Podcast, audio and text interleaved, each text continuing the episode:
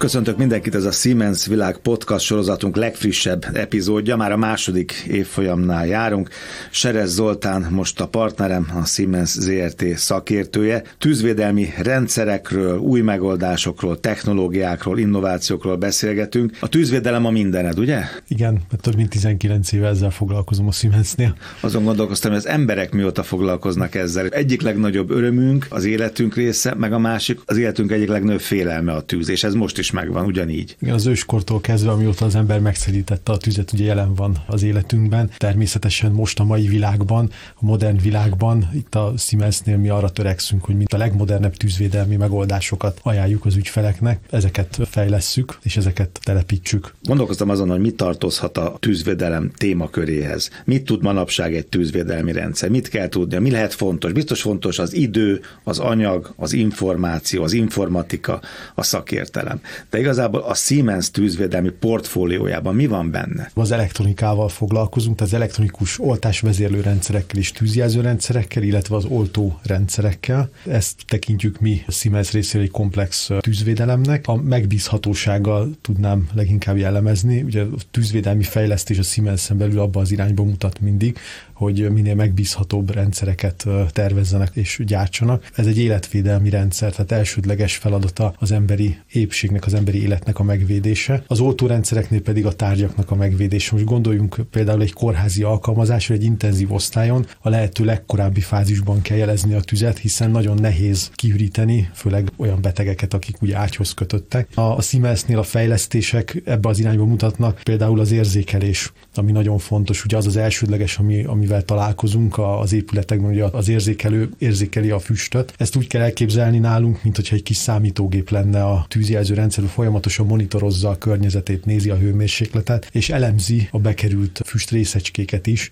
Nem mindegy, hogy ez mondjuk egy dohányzásból adódik ez a füst, intelligens jelkiértékeléssel dolgozik. Meg tudja különböztetni a különböző füsttípusokat, akár lehet ez egy dohányzás, ami egy téves jelzés, erre nem kell riasztani, vagy ha mondjuk valamiféle munkát végeznek a helyiségben, például flexelnek, akkor erre sem szabad riasztani a rendszernek. Mi a legfontosabb kulcskérdés a tűzvédelem tekintetében? A megbízhatóság, illetve a beavatkozási időknek a lerövidítése. Ugye minél korábbi fázisban jelzünk, annál jobban megadjuk a lehetőséget arra, hogy fel tudják deríteni a tüzet, és hamarabb el tudják oltani. Sajnos egy ilyen szomorú statisztika, hogy tavalyi évben, 2022-ben több mint 45 000 tűzeset történt, ami sajnos több mint 100 halálos áldozattal járt, tehát ugye a tűzvédelem kiemelten fontos. Hogyha azt nézzük, hogy mik a leggyakoribb okok, azt elmondhatjuk, hogy a 3 leggyakoribb ok az elektromos tűz, az emberi hiba vagy mulasztás, és a túlmelegedés.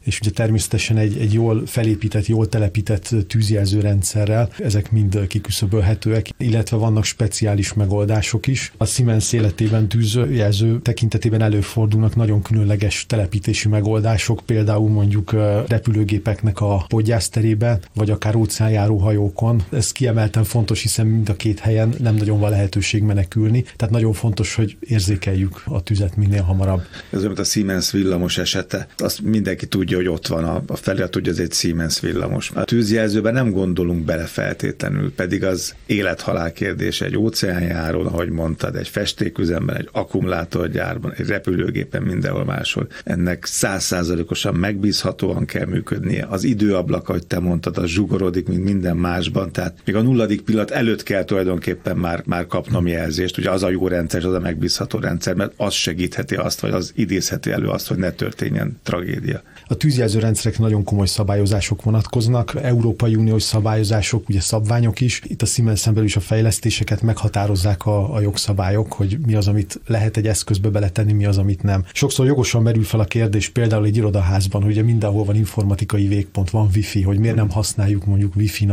az eszközöket. Ugye ez egy információbiztonsági kérdés. Ez egy zárt rendszer, aminek nagyon-nagyon fontos a rendelkezésre állása. Gyakorlatilag ezeket úgy kell tervezni és kivitelezni, hogy ezek ne lehessenek külső személy által befolyásolhatók. Vagy gondoljunk például a telepítésnél mondjuk egy bankfiókra. Miért nincs nagyon sok bankfiókban az ügyféltérben kézijelzésadó, ez a piros doboz, amit ugye meg kell nyomni, hogyha tüzet akarunk jelezni? Azért, mert ha valaki rossz szándékkal bemegy, akkor tud káoszt okozni. Vagy akár repülőtereken egy elégedetlen utas benyomja, és mindjárt mindenhol sípol, megcsörömpöl a tűzjelző rendszer. Tehát egyrészt meg kell felelni jogszabályoknak is, másrészt pedig mindig az adott helyszínre kell szabni ezeket a megoldásokat. Azért szeretem a Siemens podcastokat, meg az ökoszisztéma boncolgatását, mert erre soha nem gondoltam, hogy miért nincs piros doboz a repülőt, de értem, tehát tulajdonképpen megvan félig meddig kötve a kezetek egy csomó mindenben. Így van. Mindig a telepítéshez választjuk ki a megfelelő eszközt, legyen az speciális eszköz, vagy legyen az egy irodaházban egyszerűen felszerelhető eszköz.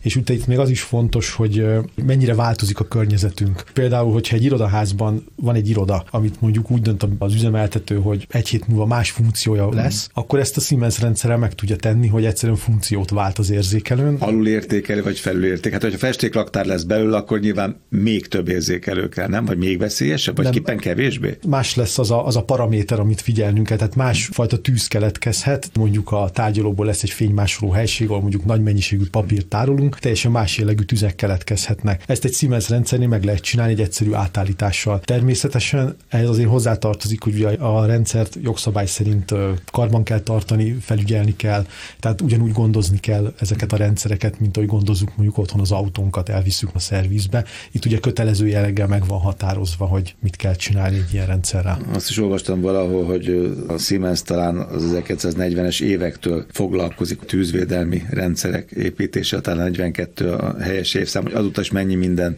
változott. És az is eszembe jutott, hogy a mesterséges intelligencia, ha már itt belementünk az előbb a részletekbe, az mennyiben változtatta meg a ti lehetőségeiteket? Nagyon sokat változott, hogy említetted, igen, 42 óta fejleszt a Siemens a Svájcban tűzjelző eszközöket, illetve oltórendszereket még korábban, ott 1910 óta kezdték el ezt a fejlesztést. Hát, hogy mondtad, már nem az van, hogy elég egy kábel, és akkor ráesik egy gongra két nagy nehéz súly, és azzal jelzi a tüzet. Mindenképp befolyásolja, ez az informatika fejlődik, ahogy fejlődnek a mikroelektronikai eszközök, ez mindenképp befolyásolja a Siemens-es fejlesztést is. Ahogy mondtam is az elején, úgy működik az eszköz, mint egy kis számítógép. Tehát ezek a szolgáltatások azok, amiket tudunk fejleszteni a szabvánnyal összhangban. Jelértékelő algoritmus, riportálható önteszt, ezek mit jelentenek? Ezek is azok a fejlesztések, amik az informatika, illetve a mikroelektronika előre haladtával már belekerültek az érzékelőkbe. Ez is a megbízhatóságot és a rendelkezésre állást növeli, hiszen a Siemens eszközök jelentős részében már elérhető az az önteszt, ami saját magát teszteli. Tehát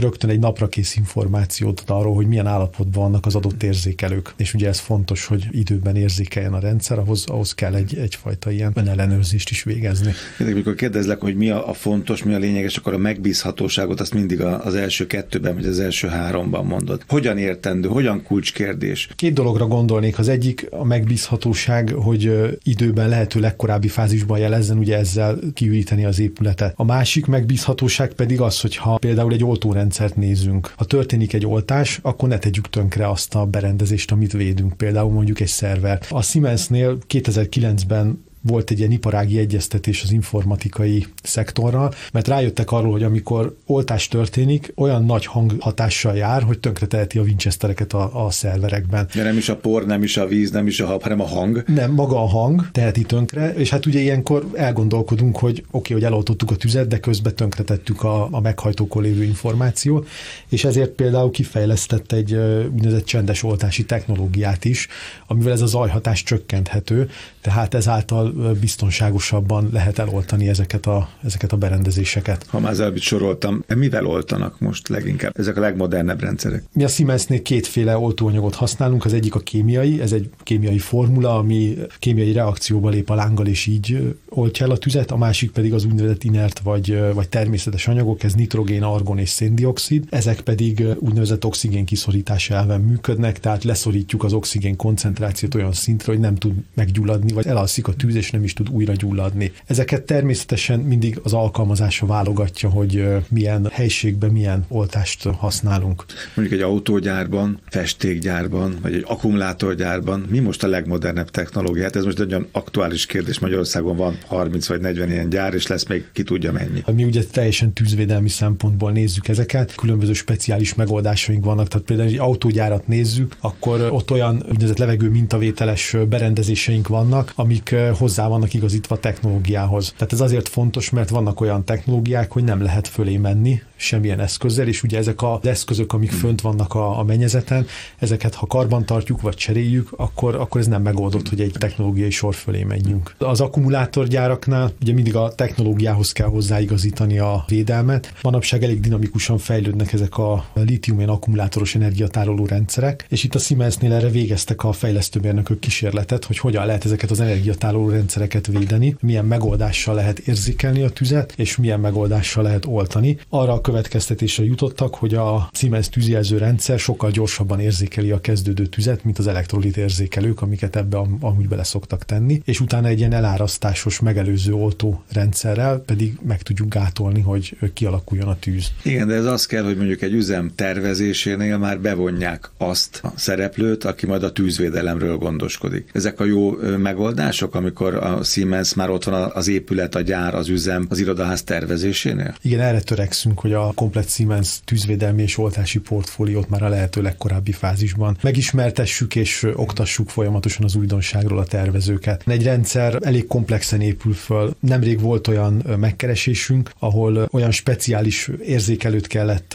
ajánlanunk, ami például ellenáll a mosásnak, a vegyszeres mosásnak. Na most ugye ilyen nem nagyon létezik, illetve létezik a mi portfóliónkban, de hagyományos megoldásban nem létezik, hiszen ez egy elektronikai berendezés, ezt nem tudjuk mosni, mint hogyha a számítógépünket akarnánk kimosni otthon. És tudom, most egy mosógépbe akarták a tűz. Nem fertőtlenítik az adott helységet, fertőtlenítik, és ezért használnak fertőtlenítőszert. Ez ugye általában élelmiszeriparban nagyon hangsúlyosan megjelenik. De lehetne például az oltórendszereknél speciális alkalmazásokat említeni, hogy nem mindegy, hogy egy szervert hogyan oltunk, oda például mi kifejezetten kémiai gázokat szoktunk ajánlani. Másik speciális megoldás például, amikor kültéren kell érzékelnünk, ugye speciális lángérzékelőink vannak, ami például immunis a napfényre. Tehát nagyon fontos, hogy ugye megint a megbízhatósága a rendszernek, hogy ne induljon el feleslegesen, ha mondjuk belesüt a nap. A Siemensnél arra törekszünk, hogy minden lehetséges felhasználási helyre biztosítsunk megoldást, és ez magába foglalja természetesen a szoftveres megoldást is, amit hozzá tudunk kötni egy tűzjelzőrendszerhez, és magát azokat a beavatkozó perifériákat, amik ugye érzékelik a tüzet. Tehát így lehet elképzelni egy komplex tűzvédelmi rendszert a szoftveres felügyelettől egészen az érzékelőig. Miből keletkeznek most leggyakrabban a tüzek?